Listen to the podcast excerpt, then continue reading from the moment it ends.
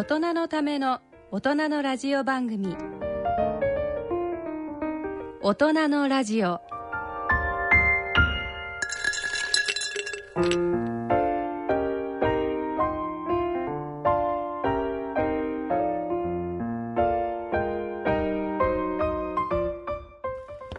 ご機嫌いかがですか？坪田和夫です。えーこんにちは西澤邦弘ですこんにちは、久保田恵里です。この時間はご機嫌が人類を救うと題してお送りしています。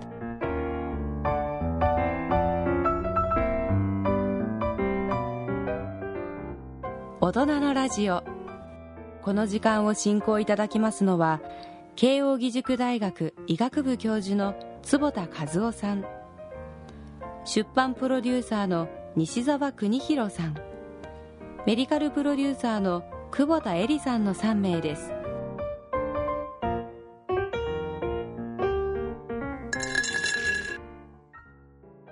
大人のための大人のラジオ。この番組は野村証券ほか各社の提供でお送りします。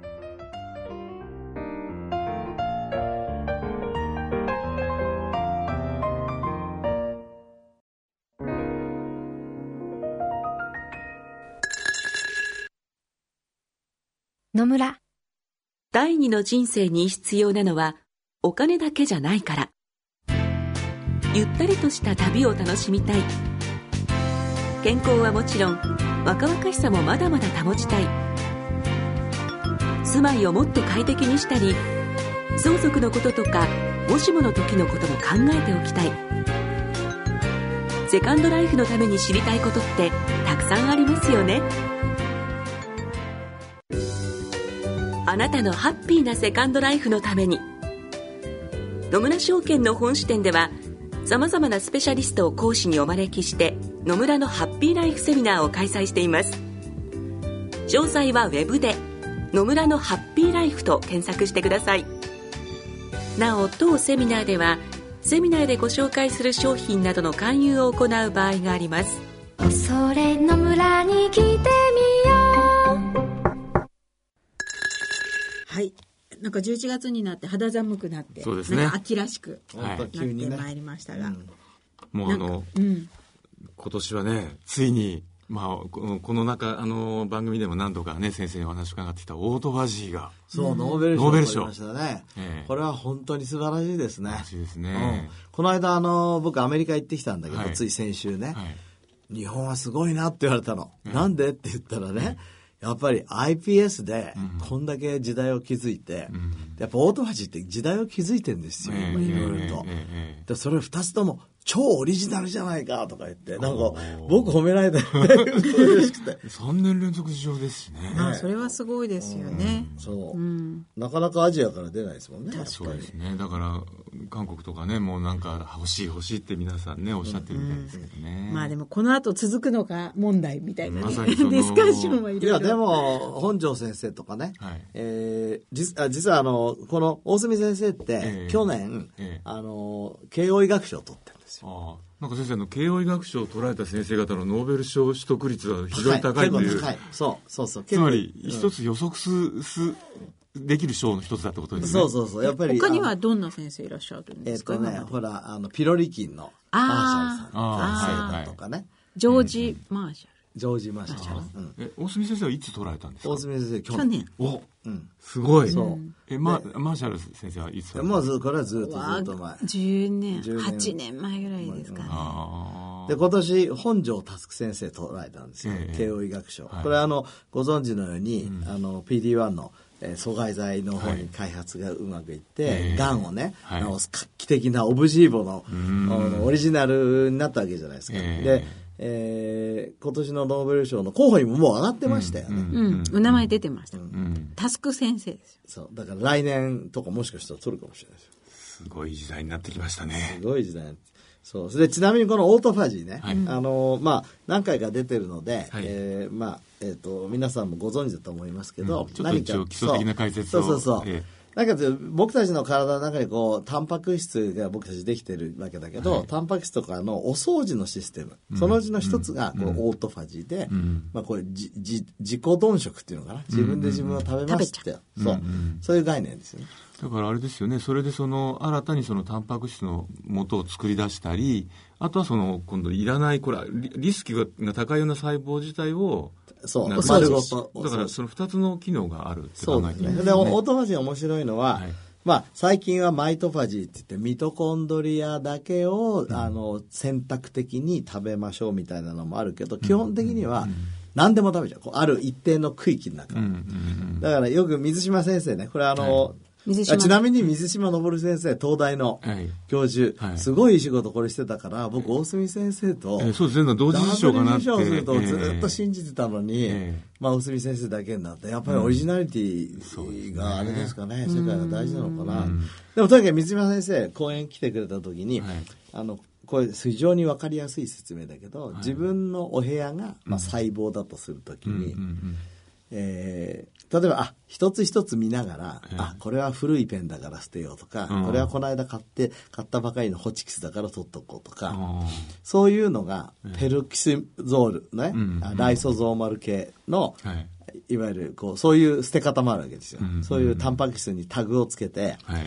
えータグがついたものだけは分解しちゃいますよと、うんタグがついてないのは分解しませんよっていうやり方あるんだけど、うん。このオートファジー何かっていうと、だから例えば机の上全部が、はい、捨てました。そこに、もう超整理法みたいな感じですよね。そうそうそう。断捨離的なそう断捨離。もう、そうそう、昨日まだ買ったばっかりの削ってない鉛筆とかあったとしても、うん全部もうやっちゃう。なんかあの水島昇先生がこうスライドを使ってらっしゃって、ええそこでなんか川に物が流れてきてて、んなんかこう止めながらなんだろうあのちょっとずつこれは捨てるこれは捨てないってやってるのと、うんもう一個はもうザバーってこう川のゴミがそのままだからちょこちょこやってたりいつになってもあの魚が住めるうん。川が戻ってこないけど、えいってやっちゃえばほらいきなり環境が変わった綺麗になりましたよじゃないかというそことですよね。それがね、うん。オートファジーで、うん。えっ、と、まあ、オートファジー、すごく実はエイジングにも関係してまして、ええ。オートファジーをなくしてしまうとうん、さまざまな、そのエイジングのモデルマウスはい。で悪化しちゃうんですよ、エイジングが。それから、今度は長生きネズミとか結構いるじゃないですか。カロリーを抑えると、えーまあ、長生きすると。でも、オートファジー止めちゃうと、長生きしなくなっちゃう。うんオートファジーを抑えちゃうと、まあ、エネルギーできないんだろうね、いろいろとね。うんつまり結局あれですよね自分たちが普通食事で取っているタンパク質量では足りないところも含めてこう自分たちの体の中でこう再生もしてるわけですよねそうですね。僕たちだって自分たちのタンパク質ってまあ1日まあ 60g ぐらい取ってるじゃないですか。はいうんでも実際は 250g ぐらい使ってる。使ってるというか、うん使ってるんですよ。ええとそこにすごい差があるじゃん。ええだから百何十グラムは自分の体を分解して、うん。まあ多分オートファジーが一番多いんですけど、うんうんうん。でそれを使えてるわけなので、これ非常に重要です。だからあの前あれですよねその高タンパク食を中年ぐらいの時にやると死亡率が高まるってありましたけど、ええ。おそらくその量のタンパク質を毎日取ってたら、ええ。その、えー成長ホルモン系がこうどんどん動いちゃって、あとオートファジーがサプレスされちゃう。抑制されちゃう。うんだからやっぱりその食べ物から取るリスクも含めてその抑えてるわけですね、そうです。自分の体で。でそのオートファジーが起きるうん。ようなうん。ライフスタイルというか、それは断食、まず。うん。食べ物を食べなければ、はい。まあ普通、まあ、グリコーゲンってね、あの肝臓に、えー溜まってるものがまず出ますけど、まあ、それが出ちゃうと今度はタンパク質を分解し始めて、はい。大体、まあ、24時間うん。経てばもうオートファジーは完全にアクティベーションするって言われてえます、12時間ぐらいじゃダメなの？10時間時間でも少し上がる、少し。少し16時間でもちょっと上がるし、大掃除状態にするには1日ぐらいそう1必要だってこと日ぐらい。だから断食合いっていうのはまあいろんな意味があるケトン体が出るとかあるけど、このオートファジーが活性化するっていうのもん。非常に細胞の内のお掃除をするっていう意味で非常に重要。それはやっぱこう体のこう意識っていうかあのややろうとしていることはこう一日お食事が入ってこないと、ええ。もしかしたらリスクの高い状態に置かれているのかもしれないと、えなのでこうちゃんとお掃除して、ええ。効率的なあの動きができる体に しようってそんな感じなんですね。それすからエネルギー自身もやっぱり作ろうってことだよね。うん。自分を分解して分解してね一生懸命食べ食べ出しちゃうっていうか。そうそう。ん。あの、ちなみに水島先生がやった面白い仕事で超有名なのは、ええ。オートファジー止めちゃうと、うん赤ちゃんが生まれてから育たない。あら。そういうへ変異体ってあるんですか？そういうのを作って調べてみると、ネズミで生まれるのね、赤ちゃん。生まれるけど育たない。どうしてかっていうと、生まれた時って食べるわけじゃないじゃん、赤ちゃん。うん。あ、まず出しますもんね。うん。でそれで食べないでしょ、それ次にお母さんのおっぱいをうん飲むのにエネルギーいるじゃない、うん。でおっぱいを飲むところまで行くためのエネルギーはどこが作ってるかっていうと自分の体を分解してエネルギーがする。それが赤ちゃんって確かに最初体重減るんですよね。そうですよね。ちょっと。うんその後、そう。まあ、それはネズミの実験だけどね、ん。人でやったわけじゃないけど、うんでもそれそれすごい有名ではあ面白いですよねえでもそれはそういう病気はないんですか？え？実際そういうそのオートファジーが破綻しちゃっているような病気っていうのは、えっとね、やっと見つかってきたのそれが。神経疾患でそういうものがあるっていうことがええ。やっとあのつい 2, 3 2年ぐらい前かあなじゃあその病気は今まで原因がよく分かんなかったんだけどそうそうそう。もう全部それは人でもある。人でもあってうん。動物でも見つかってるっていうのはやっと autophagy related の disease がちゃんと分かってまあ前からオートファジーがおかしいとね、ええ。まあ、白内障になりやすいとかあー。いろんなことは言われてましたけそれはど働かないとってことですか？働かないと。逆にそのオートファジーが暴走しちゃうことってないんですか？どうなんだろうねやっぱね、全部分解されちゃってなくなっちゃなうんかね自分がなくなっていくみたいな。そうそうそう透明人間。そうそう。脳が消えていくみたいなね。どどういうふうになっちゃうんですか？ネズミは。結ネ構死んなズミはだからく死んじゃう。死んじゃう。食べれない。飲めない。うん。あとオートファジー活性化するのは断食以外に、うんうん。えー、と例えばラパマイシンっていうはい。薬なんかは有名ですね、オートファジーを活性化する、うんうんうん。それからさっきああのスペルミジンですよね。はい、それもあのアメリカの加齢研究所、えあそこがなんかこう7つの、え。えーアンチエイジングに寄与する、えーそう。そうメソッドの中の一つとしてあの National Institute Aging のラファエル・デカボ先生がはい。総説の中で出してますけどもともとあれ見つけたのはスイスの,、あのフランコ・マデオっていう先生僕会いに行ったことあるんだけどスペルミジンね、ええ。あのまあ、ポリアミンの一つですよね。そうですね。これがオートファジーを誘導すると、うんうんでスペルミジンのススペルっていうのはスペルマから来うんうてるね、んまあ精子です、うん。そのはい。で、あのスペルミジンって納豆にいっぱいあるじゃないですか、はい。そしたら僕最初に会った時言われたのね。ええ「カスロとか言って、ええ納豆っていうのは精子の匂いがするのか」って 言うんですよ。でおお前あそうだな。あれって精子の匂いだったのかな。納豆の匂いはかって思いながらさ。でもちょっと違うもし今あの納豆を食べているリリスナーの方がいらしたらあのなんとなく違うようなちょっといやあのぜひ嗅いでしっかり嗅いで本当はどっちか確かめてもらえればいいと思いますけど。って言ってそういうぐらい面白かったねそうですよね。いや、だから、あの、たまたまこの間、あの、日経の電子版にその納豆の記事書いたんですけども、まあ、今回も、あの、ビタミン K2 と納豆、納豆がスペルミジンだけに絞ったんですけどね。でも、今までどっちかっていうと、あの、なんですかね、あの、血液サラサラ成分とかね、もういろいろと話題になってるけど、やっぱ K2 は K2 で、その、女性の、まあ、寝たきりのリスクが高くなる、あの、骨折防ぐだけじゃなくて、やっぱ、あの、東北大が研究してるんですけど、えあの清掃の中でテストステロン生成量を上げるらしいんですよ。でってことは男も女にもいいっていうことが、まあ、ありますけどね、それ以外に本当にそのアンチエイジングの本命のところにも関わるポリアミンも多いって、あの東大のねね。井上先生が、はい。えっ、と西日本って関西ってあんまり納豆食べないじうん、そうなんです。だから骨折率高いんですゃんよね。ね。でこっち東はね、ええ。食べるじゃん。だからそこでも、まあ絶対それだと因果関係が発揮してるわけじゃないけどうんうんまあ、可能性説の一つ。可能性あるよね、そう。だからなんかいろいろとこうあの関与してるあの成分は見てますけど、やっぱ一番あの強い関与を見見せてるのが本当だったらね西より先の方がねあの太陽の率高いからね。うん。ビタミン D なんかはねビタミン D あ確かにそうですね。プラ。スなんだけど、んでもうん。東の方がねいいっていうのは面白いな、そうですね。まあとにかくこの大角先生本当にめでたい。素晴らしいですとね、いうことで、オートファジー研究、多分これからもっともっと、うんあうん。の発展すると思います。今日本で先生が注目しているこれからその具体的なオートファジーのなんか研究っていうのはありますか、やっ関ぱり僕なんかが一番あのなんていうのか興味を持ってるのはやっぱりオートファジーを活性化したりすることによって、まあスペルミジンでもいいですけども、はい。病気をみたいなそそう。ういう何かで病活性化させる。活性化病気を防ぐ、もちろん断食だとか運動したりとか、そういうことでもいいんだけど、まあ、摂取したり。う。ん。まあそそれは非常にいいと思いますね。それからやっぱり腹八分ってあるじゃないですか、腹八分が体にって。やっぱりこの中にオートファジー結構いっぱい、あの絡んでると思うの。で、なるほど、まあ、人間での研究がさらに進んできたら面白いと思いますけど、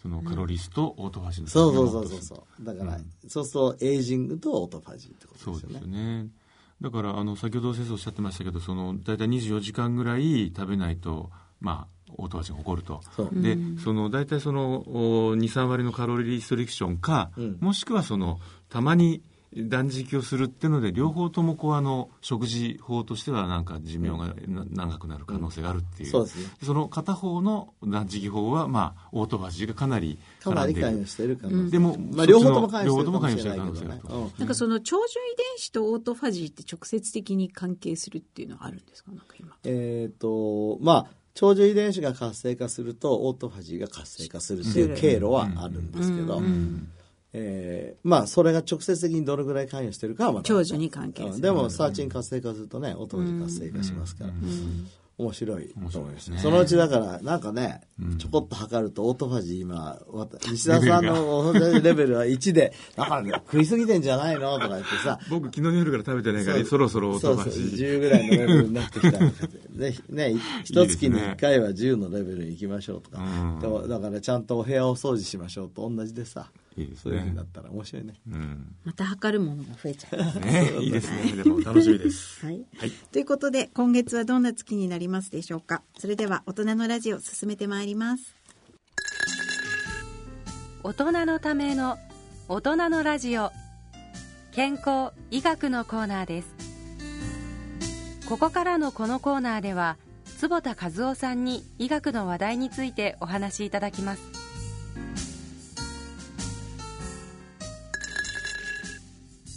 えーでは健康医学のコーナーです。このコーナーでは医学会の学術論文や医学会の報告などから健康医学の話題をお伝えしていっておりますが、はい。先月の日10月22日の土曜日あの坪田先生が副理事長を務められる日本ポジティブサイコロジー医学会の学術集会が京都であったということで伺ってますが。すよね、この番組の「ご機嫌が人類を救う」というテーマに非常にあの 密接な関係を持つ、えー医学会ということでそうですね。えーぜひちょっとその、えー注目、そうですね。研究をお話しいただければとあ思います。のまずポジティブ医学サイコロジー学会ですけどこれ5年前にできまして、はいえーまあ、認知行動療法っていうね、あので有名な大野先生が理事長を務められて、今なんとねもう240人まで会員が来たんですよ。えーそれあのやはり先生方が多いんですか？せもう8割から9割がもう医者ですが、ただこの学会の面白いのは、ええあの全ての人にオープンしてる、ん。だから非常にユニークな学会です。あの例えば心理療法学者の人とかまあ、一般の人もいれば歯科医の人もいれば看護師さんもいればという大体今回は、あのまあ、龍谷大学でやったということなんですけど、何人ぐらい参加者あえー、と120人ぐらいの方がいて結構あのアクティブにやってました。あで、えー、と今度菅先生って龍谷大学のはい。教授がですね、これ精神科の先生なんですが会長でやりまして。ーはい。で、まあ、午前中はですねこう最新医学ということで、えーまあ、京都大学の高橋先生とこれ有名な先生いるんですよ。精あの他人の不幸は蜜の味っていうそうこれサイエンスに出して有名な先生。え それどういう研究なんですか？えっとまあた他人の不幸は蜜の味っていうのは、そういうたあの脳あの他人の不幸を感じた時に快楽物質が出ちゃう、出ちゃう。出ちゃう出ちゃうっていう出ちゃう。そう。出ちゃってるよっていうことをちゃんとファあのファンクショナル MRI とかを使って確認されて。るあれ結構その本当にこうな泣き女じゃないですけど 他人の不幸で一緒になんかこうどんよりする人もいるじゃないですかそれはやっぱりこう脳の働きとしては本来の働きと違う方向に行ってるってことなんですかね？そうですね。だからか彼のがは面白かったのは、ええ。人間が幸せになるには例えばプラスになってもいいんだけど、うんうん例えば500円自分がもらったと、ええ。500円分得するじゃない、そう脳のは働きこう測る測るじゃないですか、発行するだ隣の西田さんが500円損しても、なぜか俺が幸せになるというのを見つけたわけですよ。それであーってああ、こいつ損しちゃって、つって自分が幸せになんか人間って、やだねって。やだねってそうそうそうそう。で、ドイツ語にはね、なんか他人の不幸は蜜の味っていう、なんかゲッシャルなんとかヒートみたいな、そういうもう概念のもう一つの言葉が。あです。ね、だから人間はそういうもんなんだと、でそれを科学的に証明した、まあ、それで有名になった先生なんですが、はい。先生がまあ座長になって、えー結構すごく面白いですね。あの。春野先生、安倍先生、まあ、高橋先生自身が、はい。やって一番面白かったのはね正直さうん。を科学する。正直な人が分かってしまう。正直正直だから簡単なので嘘正直な人とええ不正直な人はええ脳の働き方が違う。へえ。じゃあ今まで大体これ汗とかで見てるじゃないですか、嘘発見器って。もっともうの脳脳波とかで分かるってことですか？違う違う。あのね、えっ、ともう脳の形が違う。赤黒まず赤あ赤黒ゲームって知ってる？赤い赤や赤と黒が出る、ではい。例えば西田さんが、ええこれから赤と黒が出ますと,、ん。ねえー、と自分で思ってください。うん。パッと黒が出るじゃない、はい。西田さんがもし黒だと思ってたら、ん。当たり。うん。いい、うんうん。うんこれ10回やるわけ。えで、えー、と何回当たりましたかってうん。自己申告させるの、えはい。そうすると、えええそれに従って1000円かける、うん。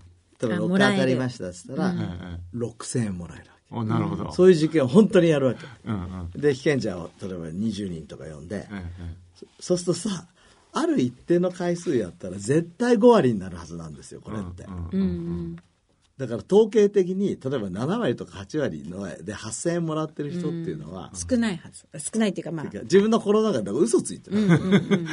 本当は当たってないのに当たったことにしちゃう。だそいつらは嘘つき軍として、それを脳のいろんなあえでもそのの反応を調べる。今の試験で実際にだからその8割ぐらいいつもは当たる人がいるわけですか？当たるって自分が言ってる人がいる。うん坪田先生言いそうだな。でもそれってもちろんその本当にかどうかもこう検証してるわけですよねそのあのな検証できない。だって自分が、自分が。あそうかそうか思ってるから思ってた。いやもちろん、そのわかん、わかんないんですよ、ね。わかんないの本当のことはだけど、確率論で言う確率論で言うと、と、いや、もしかしたら本当にその人超能力的に、バーッと8回連続して当てたりしてんのかもしれないけど、普通はうん嘘をついてるだろうとありえないでしょ。うだから、まあ定義するわけですよ。72%以上当たった人は、嘘つき軍。嘘つき。超能力者軍じゃないんですね。見えちゃったぐらい。見えちゃった軍。そうかそう。そう。でやってみると、ある一定のお発言するところのえ発火の仕方、だあーから使い方が違うと。それでさらに面白いのはええ、その人たちをまた呼んで、え同じことやると、ええ今まで例えば嘘をついた人はさらに嘘ついて、え90点とか取っちゃう。すごいな。ぁ図に乗ってくるってことですか？バレてるんだよって教えてあげた方がいい。面白いです、ね、でもでもそれもしほかして本当にその実はあの超能力者判定テストだったらどうなんですかね、それありえないですかね？え、でも先生、正直者はもう一回来させないんですか？いや、僕もそうすると、正直者はいつも正直。いつも怖い。常に怖いの人って言うんだって。でもなんかそんな医学研究の場に行って、いつも嘘ついてたら、おあんたお前おかしくい？や、ないだから絶対言わないわけよ、こっちが。えただ普通に、えなるほどって言ったってわけですね。論文になこれは、あの、ただの赤黒ゲームです。ええあとこれを今ラジオ聞いてるどなたか。ああれが？そう。それからね、あの、ビデオ講演で、はい。この、ブリティッシュコロンビアのカナダの先生でね、はい。エリザベス・ダント。これあの、僕、ラジオで言ったことあると思うんですが、ハッピーマネああはいはい。前に伺いましたね。本の著者の人に、何にお金を使うとそう。幸せになるなるかってはい。5つのこと話したじゃないですか。はい。その中で最後の、その、人、他の人にお金を使うといいですよっていう、ね、spending money on others っていう話を、まあ、ビデオ講演してくれて、その後スカイプでこうディスカッションしたんですけど、え本当面白かった。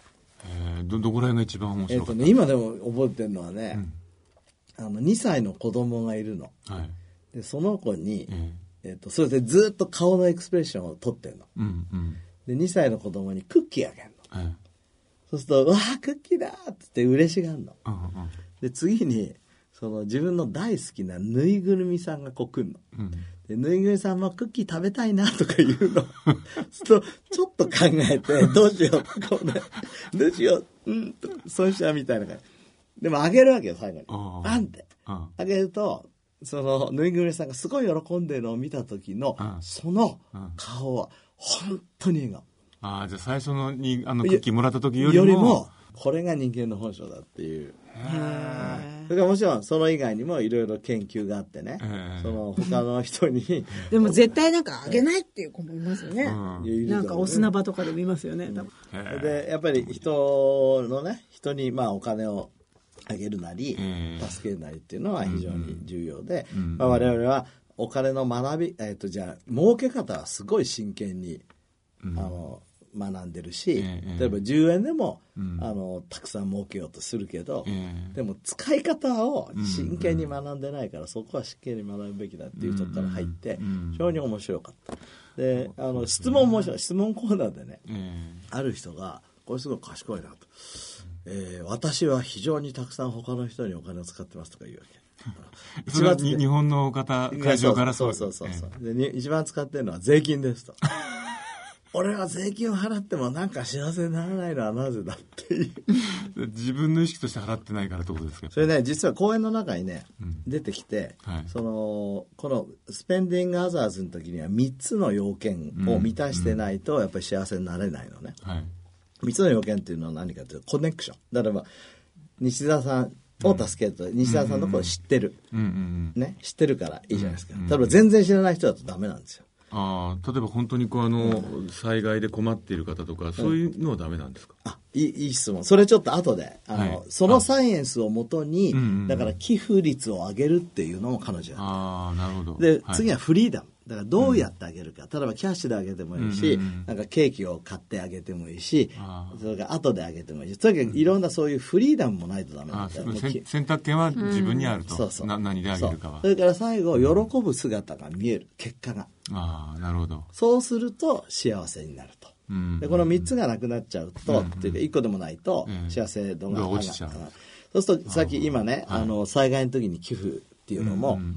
この3つを満たすような寄付のお願いとか、じゃあユニセフやり始めたんだってこれの概念をもとに。例えば、あの、まあ、あるじゃないですか、フォスターチュードになりませんかとか、うん。その時お手紙くれたりそうそうそう、うん。この、この子です、あなた、こうんこの人です、うんこの人はこういうことで大変なんです。うんうんそれじゃあ、あげようかっていう時も、いろいろクレジットカードから引き落としてもいいし、うん。お金送ってもいいし、いろいろやり方。うん。うん。から最後結果としてうん、お手紙が来たり、ビデオレターが来たりすると、満足度が上がるわけです。よ。なるほどなるほど。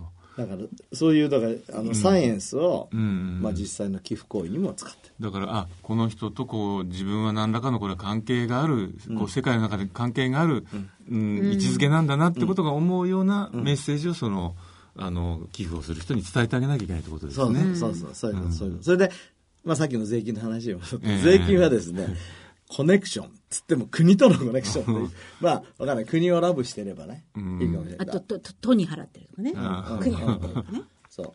それででもフリーダムはあんまりないですよね。うん自もう全くないですね絶対取られちゃう。うんそれから結果についてはさ、結構さ、なんだこんな無駄遣いしてるとかさ、そうですよ。私なんてなんか、なんだ、あの、オリンピックのために壊したあれは無駄遣いだったってもう言われているとか、なんか何億とか。そうそうそう。だからまあ、そういうことはあるけどな、うん。でもどうせ払うんだったら、うん。やっぱり幸せの方がいいから、うん。やっぱりコネクション。私の大好きな国、私の大好きな東京のために払います。ね。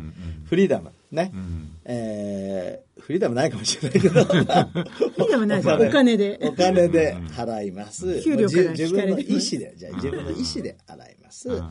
結果としてうん、まあ、あの、いろいろと無駄遣いもあるかもしれないけど、今こうやって安全に生きていられる。ね。じちゃんと電車も動いている。うんオリンピックが来る。来る。そううんうんう。んあ、ありがたいなっていうふうに、どうせだったらさうんう、ん。税金払って幸せになろうって。そうですね。そういうようなことだった。うやんっぱ面な白いですね。ね。うん。だだからあれですよね。結構その知り合いのお誕生日にいろんなものあげたくなる方って、ん。なんとなくそういうところがあるわけですよねきっと。そうそう大体みんなお金であげないけど、うん。一生懸命物を選んで、うん。こう絶対あの喜ぶ顔が目に浮かぶって感じで渡すわけじゃないですか。そうそうそうそう。だからきっと同じあの回路でこうそう働いてだからもらった方は、うんやっぱり喜んであげなきゃいけない、うんやっぱ超喜ばないといけないいや、そうそうそう、喜んであげない。えーそうそうそうそう。もうそれ、それ、それもうね、義務ですよ。そうですよねうん。で、それも勉強した方がいいかもね。どうやったら、喜び方をね喜びを伝えられるかって。もらった瞬間。だってすごい喜ばれたらまた絶対あげようと思いますもんね。うんうんうん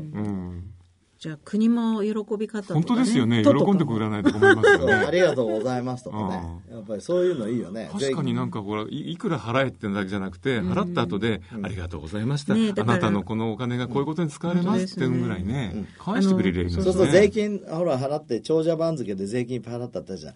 あの人たち、ただリストじゃなくてさ、うんこの人は偉いってした方がいいかもね。そうですよね。うんまあ、この人のこのお金があると何ができるっていうのを例えばねあのちゃんとこう示してあげるとかね、これはまあ、一つ面白かったですね。それからあとね、えー、と最後の方のシンポジウムでポジティブな幸せな社会に向けてということで、うんうん。まあ、個人の幸せに結構今までし、まあ、テーマがね集中してたんだけど、その社会とかその会社の幸せ。うんうん。え極端に言えばだからある会社の幸せは、その社員の幸せのはい。平均値なのかっていうこと。うん難しいですね。難しいでしょ。えで違うんだって。えうん。やっぱり。例えば、えっ、と、みんな点数え100点満点のところ80点の人がうん。ずっと80点いたら平均も80点じゃないですか。うんうん。そういう会社と、うん。ある人は100、うん。ある人は60っうん。ていうばらけてる時、うん。ばらけてるとね、うん。これってすごく不安定なんですって。まあ、よくジニケースってあるじゃん。うん。ささ格差を示格差すですね。だから格差社会良くないっていうのはこっからも分かって格差社会だとええ不安が増大して。ああで幸せ度にも影響じゃあやっぱりじゃあこう会社でも社長があまりにもべらぼうな給料もらってて、ん。社員との差がありすぎると、やばいっていう。そうだからそういうふうに考えるとアメリカの会社の方がん。すごく広い格差だから幸せじゃないよね。うん。で日本の方が格差が少ないから幸せなはずなんだけど。でもなんかアメリカ人ってやっぱりなんか明るくて私も将来あの社長のようになれる可能性があるときっと信じてるでしょ。うん、だからそそれですよね。アメリカンドリームってまさにそれなわけじゃないですか、僕もあそこの場所に行けるはずっていう、そこら辺とかね非常にあの面白いところで、まあ、こういうものをサイエンスとしてやっていくっていうのはポジティブサイコロジーで来年は東京で第6回のそうです会があります。で、えーまあ、一般の方もあの会員になれますし、それから年会費4000円払いますと、例えば今回のえビデオとかも、確か聞けるんですよ、あのネットで。だから今僕が話したようなエリザベス・ダンそのもう基本的な会議だけで、そのつまりパスワードがもらえて、でパスワードがこれいつも。見見え見えるので。えー、とお得ですね。お得ですよ。えー。で、えっ、と、まあ、もし興味がありましたら、そうですこういうのも来ていただいたらと。来年はあのあの、まあ、先生と同じ慶応の、えっ、と SDM っていうね。うん、システムデザインマネジメントの教ま授のそう。前の先生。前の先生。えーそれどういう学問なんですか？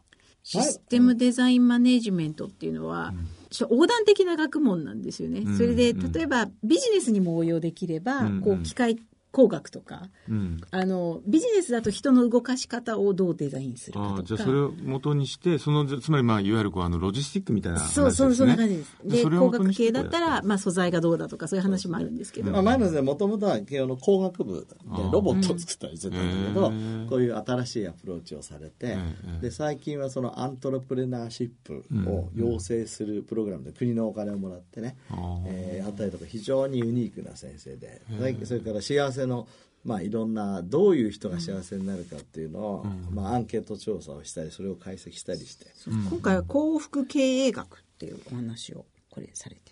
へー。あこれはだからその顧客も従業員も幸せになる経営ってどういう経営かということですね。ことを考えよそううそだから。うそうだから、あの利益の最大を目指すんじゃなくて、うんうんうん。その顧客とその自分の従業員が一番幸せになるようなところをええ。目指したら、え結果的にうまくいくんじゃないかという。うん。だから、会社は何のためにあるのかっていう、なるほど。立ち位置から考えよう。そう、うんうんうん。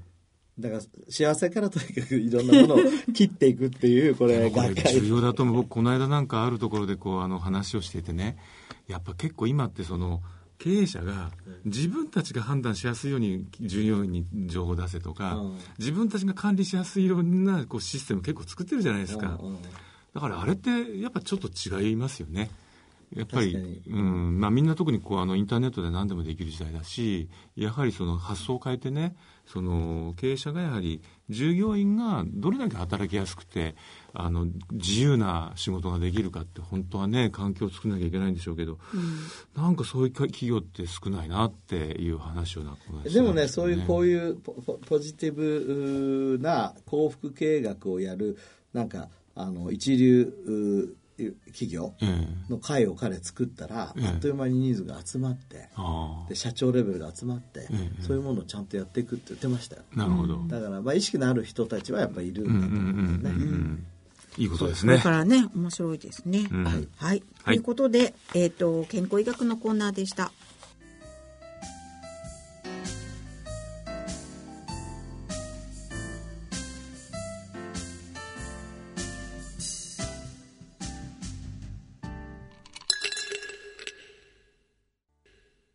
野村。ちょっと気になるお金の話。今回は、定年退職後の健康保険です。あなた、そろそろ定年だけど、健康保険はどうなるの？日本という国は国民皆保険だから必ず入らないと。選択肢は3つ。一つ目は？健康保険の任意継続。2年間だけ前の会社の憲法に加入することができるけど、退職日の翌日から20日以内に申請しないとダメなんだ。二つ目は？国民健康保険。三つ目は？子供や配偶者など家族の非扶養者になる。ああ、こりゃいいや。いっそお母さんの扶養家族になろうかな。そうですね。もともとあなたはうちではいらない。つまり、不要な人ですからね。お金に関するご相談は、お近くの野村証券へどうぞ。それの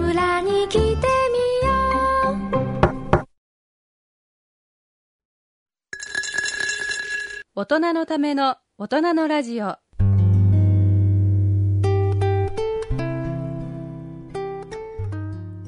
えー今日の大人のラジオはいかがでしたでしょうか？はい。いはいつものように楽しかったです。いやーポジティブサイコロジーってこれもう本当にあのこれから重要な科学っていうかになりそうですね。そうですね。やっぱりご機嫌でいるということが、うんその様々にプラスの要素をもたらすっていうのが本当にサイエンスになってた。そうですよね。だから、まあ、昔の映画であのイントレランスって不寛容がこう世界をどんどんこうおかしくしちゃうってあの、有名な映画ありますけど、今なんとなくそんな感じじゃないですか。世界全体がこう他の宗教に不寛容だったり、あの他の人たちにこうなんかこう認めないとか。トランプさんの台頭とかね。うん、それってやっぱ不機嫌な人があの増える一方ですよね。どうなるかわからうんない。僕は自分ではね、あの、大きな流れとしては人類はご機嫌の方に向かってると思ってるよね。うん大きな流れと。うんで一時的には西澤さんのようにさ、んなんかちょっとネガティブな流れっていうのが出てくるとしても、うん例えば、やっぱりじゃあ100年前と比べたらどうかなとか、うんうんうんうん200年前から比べたら、やっぱりご機嫌な人が増えてんじゃないかなって。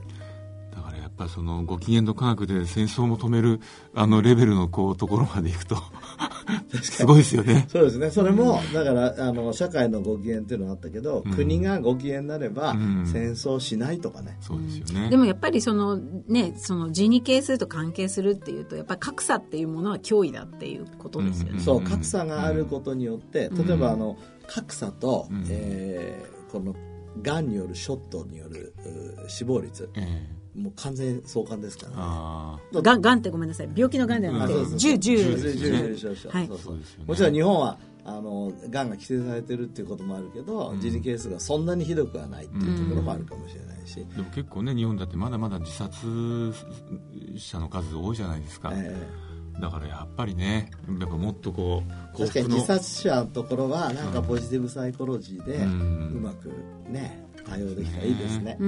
はいということで、またこの話題も取り上げたいと思いますが、えー番組では疑問、質問、ご意見、ご感想をお待ちしております。郵便の方は郵便番号105-8565ラジオ日経大人のラジオ係まで、その他大人のラジオの番組ホームページからも投稿できます。ということで、そろそろお時間になりました。はいえっ、と、お相手は私、久保田絵里と、西澤邦弘と坪田和夫とでお送りしました。それでは次回の放送まで、さようなら。さようなら